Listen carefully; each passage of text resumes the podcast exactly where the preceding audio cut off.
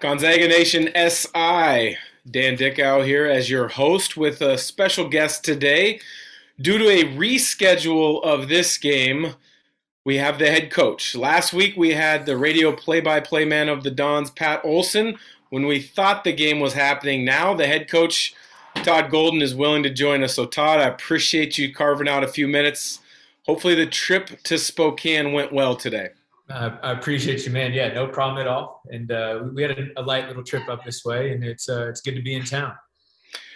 Well, I've been really high on the WCC over the last few years, thinking that the league was trending in the right direction. Didn't always lead to uh, more than two NCAA tournament bids.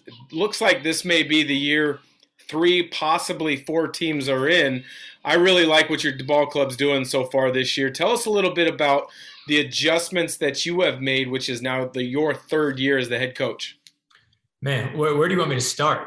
you know, it's a it's been an interesting, you know, and, and all great stuff. And, and, obviously, we had a good, a lot of success my first year. I think we won 21 or 22 games.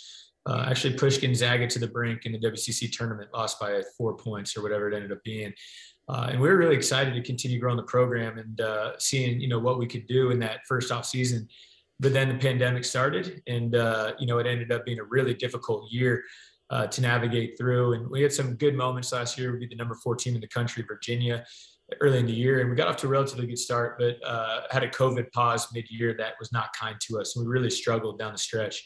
Uh, and so really had to fight through that and that was something that i didn't really expect to have to deal with as a, as a head coach in my second year. And uh, in a way, I think it was a blessing in a sense of we had to kind of bottom out and decide what we wanted to, where we wanted to take the program in year three.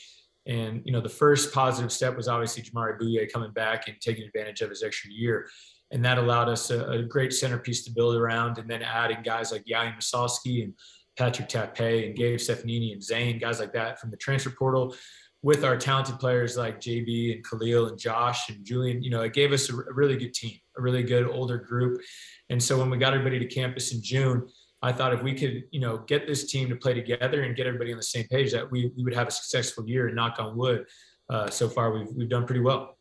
Yeah, you're one of the first uh, teams in the country uh, to get to 15 wins, I believe it is. Yeah. Um, when you look at the style of play, you guys have always spaced it, shot a lot of threes, um, but the addition of Massalski within the conference from USD to USF is, I think, really giving you guys an inside presence.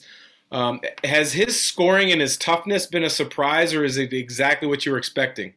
It, it was it was what we were expecting. You know, I think uh, we we have a different lens, you know, than most Gonzaga folks in terms of the talent and the type of players. And uh, you know, we always thought he was a really tough player. And obviously, they had some good success in his freshman and sophomore year. They played the NIT. Last year is not as not as much. And uh, you know, we thought if, if we could pair him with our back court, it would be mutually beneficial for for both him and, and those guys. And uh, you know, we looked at our team last year and we realized how how volatile the perimeter shooting made our team, and we could beat anybody in the country, like we proved when we beat Virginia, but we could also lose to anybody in the country. And so we wanted to kind of uh, stabilize that volatility. And I think Yauhen and Pat uh, have done a good job of, of, raising our floor in terms of, you know, now we have some inside scoring. Yauhen's really our back to the basket threat. Pat is a much better finisher, you know, rolling to the rim and off offensive rebounds and kind of broken plays. Uh, but both of those guys shoot an insanely high two point field goal percentage. And Jamari does as well from the guard position. And now you looked at a team that was really, really poor finishing from two last year. Uh, I think we're top 12 or 15 in the country in two point field goal percentage this year. And that that's the reason why we've been able to be so much more consistent this year. You mentioned the, the field goal percentage from two. Uh, your previous boss at San Francisco, now at Washington State, he not, he likened it as nerd ball when he's looking at analytics. I know you really look at it in depth as well.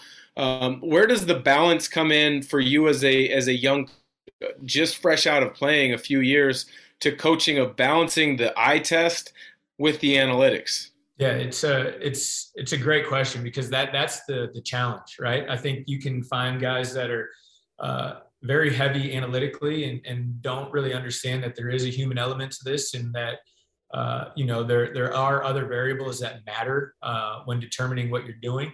Uh, and there's some people that don't think analytics has any place in sports, and and I think what I try to do is really just pair them and marriage them and, and find that healthy balance of uh, knowing what the numbers is telling you, but at the same time trying to articulate it in a way to the players.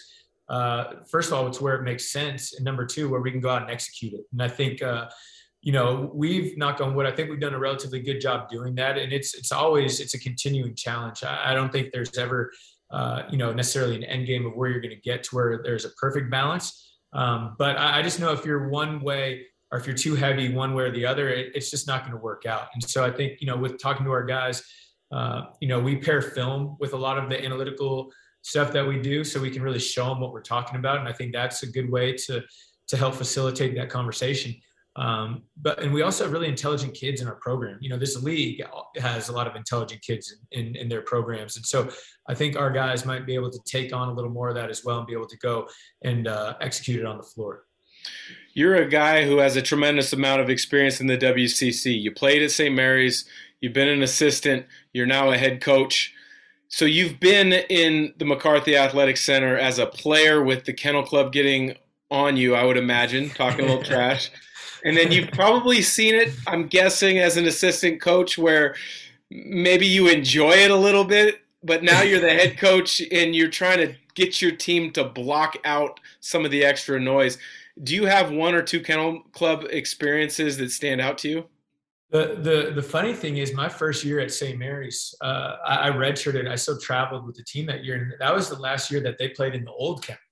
Um, you know, even before opening up the new facility, and that that was shocking to me, to be honest, because Coach Few had already continued building the program to an insanely high level at that point. It was 2003, 2004. Um, but we walk in and, and I see where we're playing. I'm like, man, this is this is a high school gym. I mean, let's be honest, right? There's yeah. no seats on either side of the basket. Uh, and and now in the new kennel, fans are definitely on top of you. But in the old kennel, I think fans were actually allowed to stand on the court basically during the game and block shots from the court. Now, but it was a it was such a great you know it was such a great experience. It was what college basketball was all about. And then moving into the new arena, uh, I think Gonzaga did a wonderful job of building a new state of the art facility where they didn't lose that home court feel and advantage of the old kennel, uh, keeping the student or the students so close to the court. Uh, you know, and obviously the students have done a great job of continuing to build up the kennel and, and uh, the way they represent at the games. Um, but you know, it, it's it's a great atmosphere. Um, it's obviously very challenging. I never won here as a student athlete. Um, we had some really close games, and knock on, we've done a decent job. Uh, my first couple years up here, at least early in the games. You know, my first year as the head coach, we were up by nine at halftime. You know, we we did a really good job bothering them. So I, I think there's some things, uh, you know, through my experience that I feel like I, I, have a good understanding of, you know, ways you can bother them or slow them down up here, uh, and and try to impart that onto our younger guys.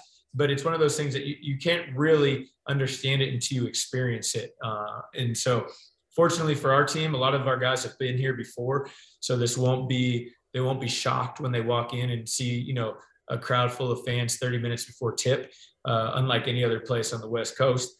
Uh, and guys like Jamari and Yauhen now in their fifth years, you know, I, I, I hope that it won't bother us as much, although, you know, it's, it's obviously a really difficult thing to walk into.